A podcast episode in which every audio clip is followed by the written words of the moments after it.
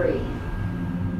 Contra is friction. Contra is Contra is nuanced. Contra, Contra is, is transgressive. good trouble. Contra, Contra is is collaborative. Contra is a podcast. is a space for thinking about design critically. Contra is subversive. Contra is texture.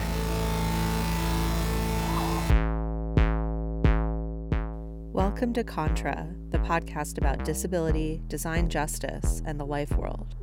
This show is about the politics of accessible and critical design, broadly conceived, and how accessibility can be more than just functional or assistive. It can also be conceptual, artful, and world changing. I'm your host, Aimi Hamraie.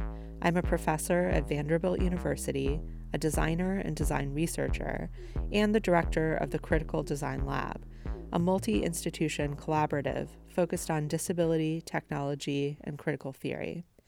Members of the lab collaborate on a number of projects focused on hacking ableism, speaking back to inaccessible public infrastructures, and redesigning the methods of participatory design, all using a disability culture framework. This podcast provides a window into the kinds of discussions that we have within the lab, as well as the conversations that we're hoping to put into motion. So, in coming episodes, you'll also hear from myself and the other designers and researchers in the lab, and we encourage you to get in touch with us via our website, www.mapping access.com, or on Twitter at criticaldesignl. In episode 5, Vanderbilt graduate students and Critical Design Lab members Maggie Mang and Rebecca Rahimi speak to Robert McRuer about his book Crip Times Disability, Globalization, and Resistance, published by NYU Press in 2018. This episode is about crip theory and the material world, including ways that disability activists are critiquing processes of austerity and gentrification through art and design. This work really marks a shift within the field of disability studies toward thinking about radical disability theory and activism as practices of reclamation and reinvention, and builds on earlier work in crip theory by Carrie Sandahl, Alison Kafer, and Robert himself. Here we're interested in how ideas in crip theory can also influence material production, such as design. So here are Maggie, Rebecca, and Robert. Hi, we are here today with Professor Robert McRuer of George Washington University to talk about his newest book, Crip Times Disability, Globalization, and Resistance, which was published recently through NYU Press. My name is Maggie Mang, I'm Rebecca Rahimi. And we are first year graduate students at Vanderbilt Center for Medicine, Health, and Society. We are actually here today to record this interview for Contra, which is a podcast put out by the Critical Design Lab, which takes the methods from critical and interrogative design to look at the often messy intersections between technology, embodiment, the built environment, and disability. So, we'll be speaking a bit about your research and your newest book. And you've really contributed to the world of crip theory and queer crip theory. Do you mind describing that for our listeners who might not be familiar with that field? And additionally, you use concepts like crip times and austerity politics in your book. Do you mind explaining these concepts for our listeners? Crip theory is a big project that we are currently in the process of inventing. I would say what it can potentially mean. But like queer, the word crip is a reclaimed and reinvented term that has been circulating for decades, really, in disability culture and disability activism, uh, and has come to be a sort of edgy, in your face, defiant, out and proud word. I think, like queer, it has the sort of advantage of being, uh, as I say in the book, fabulously identitarian and fabulously anti identitarian at the same moment, by which I mean that CRIP has been a term that many radical disability activists have used to describe their own identities, but CRIP also tends to be an analytic and a term that's useful for thinking about bodies, minds, and behaviors that don't fit neatly into our available languages for thinking about impairment, disability, illness, and the body.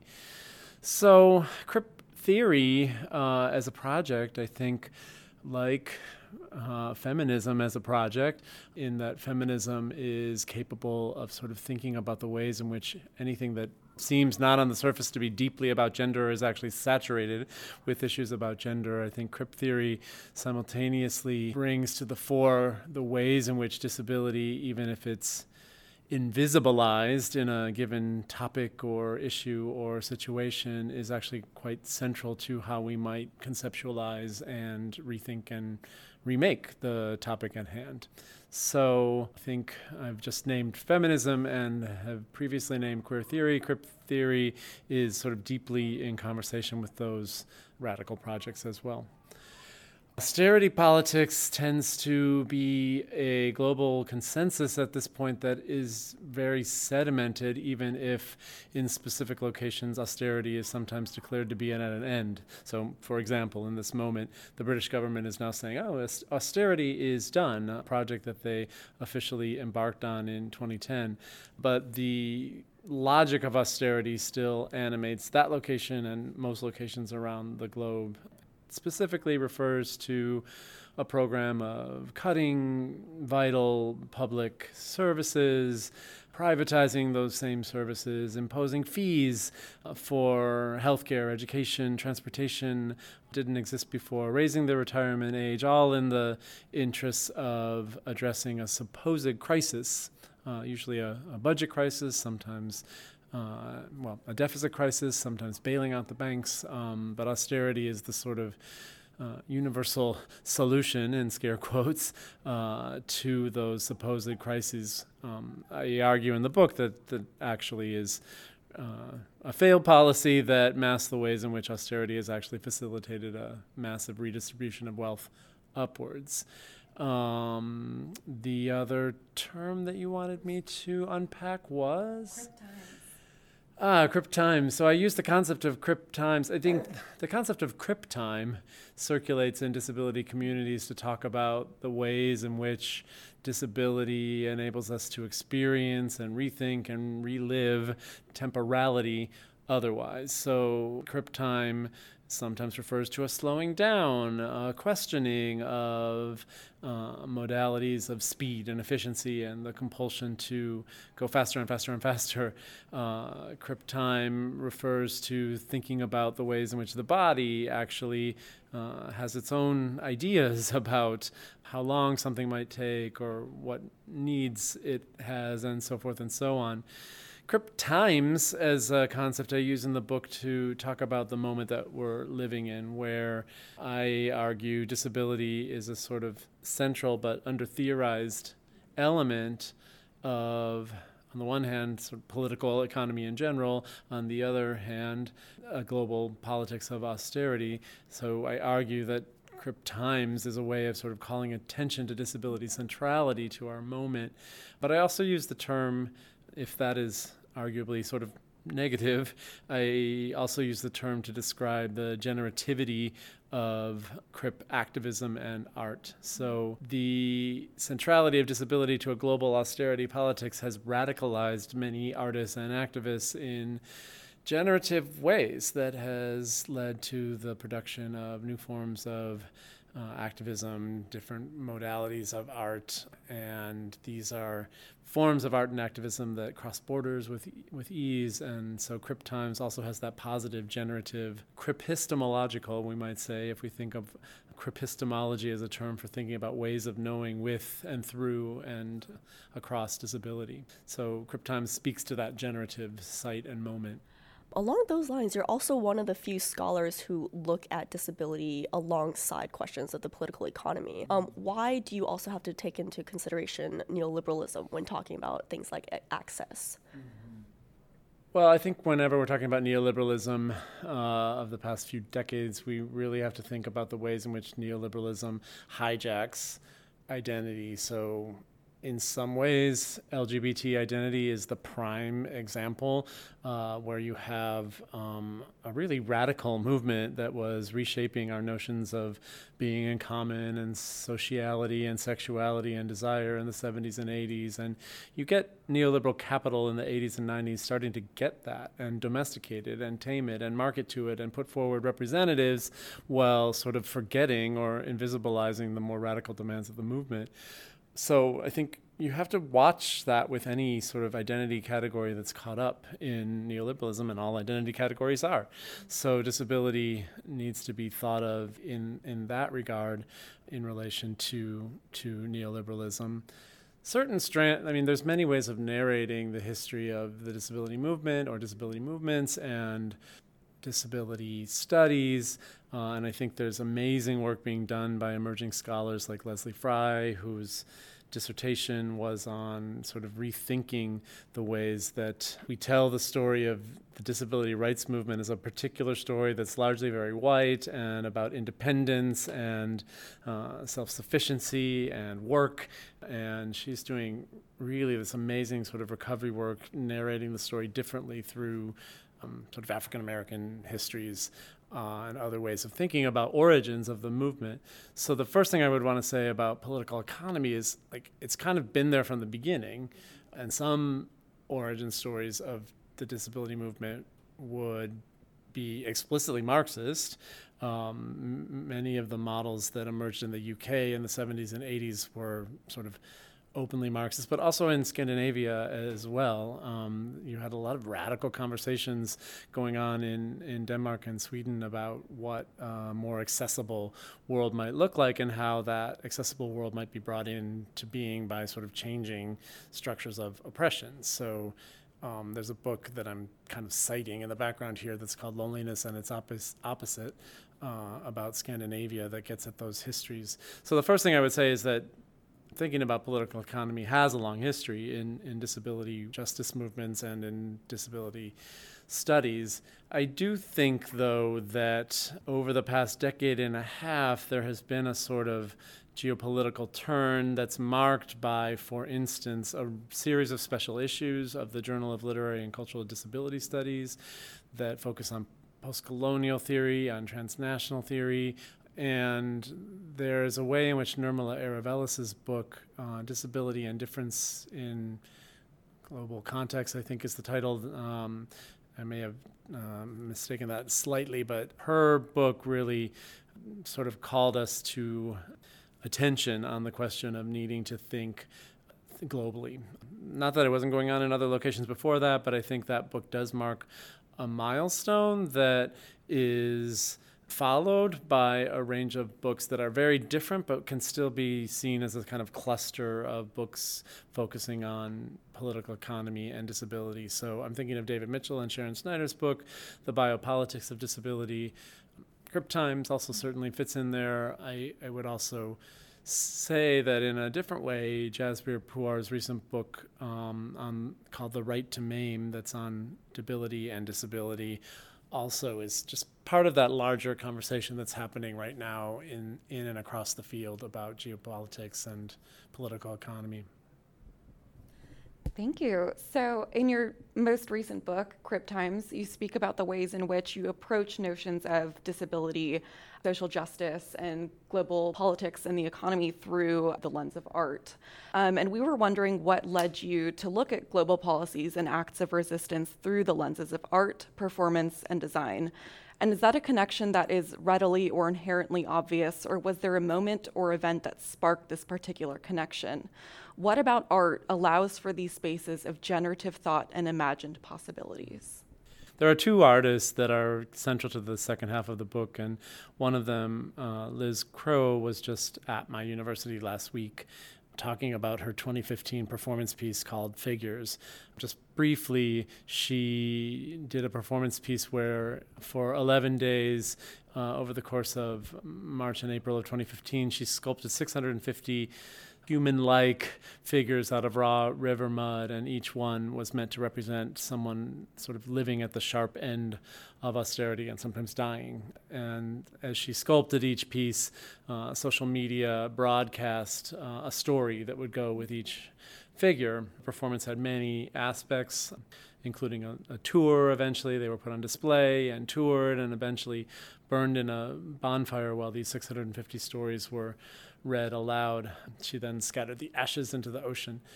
So it's interesting that Crow captured something in her talk last week that really, I think, captures something about my own thinking about art. She uh, stresses repeatedly I haven't given up on the other kind of activism. When in this dangerous moment, it's urgent that we have direct action and marches and protests. But she also wants to sort of find a space for valuing uh, certain kinds of activist uh, slash artistic practices that are more about getting us to sort of reflect and think differently and to get back to crip time slow down. Uh, and so uh, while affirming that need that's obvious for collective resistance in this dangerous moment I kind of really want to affirm in the book the ways in which artistic practices also generate a kind of crip time that allow us to think otherwise and slow down and imagine other worlds. Yeah, I also try to theoretically tie that idea into queer of color critique specifically the work of Darieck Scott, who wrote a book called Extravagant Abjection. And he similarly puts forward a bifurcated affirmation of the need for collective resistance, which is obvious, but then also asks what happens when we linger. Uh, in literary ways, in artistic ways, in cultural ways, linger over woundedness and abjection, uh, and and for Scott in his book on African American literature on blackness. So uh, I'm very influenced by that sort of line of thought in both Crip and Queer of Color critique. It's actually a perfect segue into the second question. So you said in your work that you actually highlight the works of Liz Crow and Livia Radwanski. And so we're just curious of how why such an affinity for these two artists? Why what of these two works and of their mediums and the messages and intent that they're working within really strikes you and fits into the larger work that you're you're trying to do in your book? Um, there's several reasons. Um, certainly, I profoundly appreciate the deep feminist commitments that drive both artists' work uh, in very different locations in the world, and I also was sort of looking for an, uh, a sort of parallel and maybe inversion. Clear to me when I met Liz Crow in 2014 that I wanted to do something with her art and with the performance, which was still to happen at the time that I met her. The book had coalesced around austerity politics in the UK. This piece was directly on that. She was deeply located in crip culture and disability activism. And so I wanted to focus on her work while really appreciating the ways in which that location and disability culture nonetheless spun out into this sort of textured thinking about class and poverty and inequality, which is massive in the UK uh, and increasing everywhere, but the income inequality in the UK is, is staggering. Radwanski is sort of the inversion of that, where she is a sort of leftist feminist thinker an artist whose work is not specifically about disability, but who thinks deeply about issues of class as she attends to both processes of displacement, mainly in Mexico, but in other locations as well, but also to the ways in which poor communities mobilize collectively to address displacement and economic injustice. What struck me about her work once I started working with it very closely was how disability was just sort of right beneath the surface. So in some ways, she was the inversion uh, of Crow, but a perfect pairing for her. So uh, the reason I ended up working with uh, an artist working in Mexico, she's a Brazilian photographer working in Mexico. I was attentive to the ways following the London 2012 games, the the British government was trumpeting itself as the model for access around the globe and traveling the globe with its uh, selling basically its vision of disability access. And so I was struck by the ways in which a certain kind of photo op and event was happening, uh, redesigning Mexico City space outside the British Embassy and other locations uh, at the same moment that sort of heightened processes of gentrification were displacing other populations, and Radwanski's photos grapple with that. So the chapter on her photography has sort of Britain's selling of its access functioning as a smokescreen in two ways, both covering over what was happening back at home to the increasingly uh, precarious situation of disabled people, and also covering over in the very space where they were offering access as this sort of export, covering over the fact that accelerated processes of gentrification were displacing people in Mexico as well. Now, this kind of moves on to a bit of a broader question, but touches upon things that you've discussed in previous talks, such as the one image that you brought up at the London Paralympic Games with the two uh, tennis players being covered by the mayor of London and the prime minister, and one of Radwanski's images of the yellow couch with the mm-hmm. blanket on it and and uh, Crow's figures. These types of really striking and symbolic images, and we were wondering how certain images more than others come to symbolize or represent the whole of a movement. For instance, you bring in the example of the student protests in Chile and how the photo that came to represent the movement was of a young, presumably able bodied woman, as opposed to the image of the march with individuals on the hunger strike what might these symbols have to offer when thinking about concepts of embodiment, dissemination, affect, and why do you feel that we prioritize certain images over others? I mean, I think the forces that lead certain images to become representative and that marginalize or invisibilize others are multiple. I think that one would be simply sort of compulsory able bodiedness, um, which generates the need for images of health, youth, vigor, able bodiedness, and makes an image like Camila Vallejo's that you're referencing with the initial 2011 student movement, makes an image like that sort of ready to hand for global dissemination, which is not at all to discount how amazing she was at the time as a leader of the student movement, but I'm also sort of saying that it's not like we can't also acknowledge that compulsory able-bodiedness made her more easily representative than the more mar- much more marginalized images of the hunger strikers, even though I think they're very striking images of the hunger strikers, Chilean students who, for a long period of time, went without food to protest the imposition of fees on higher education and wanted education to be free and accessible for all. So, compulsory able-bodiedness certainly contributes to that process, and I think working in tandem with forms of kind of neoliberal identification, so that image, many Paralympic images become photo ops for politicians that score certain identity points while covering over their policies. I think that is as true in the London 2012 games where actual disabled people were outside the stadium protesting the fact that the government was cutting policies and imposing even harsher means tests to guarantee that you would get benefits. So you had to be proven that you were not fit to work if you were going to that's the phrase that's used if you were not going to receive your benefits or so I think the Olympics happened at this moment where incredible punishing policies were being put in place, and photo ops helped to cover over the cruelty of that.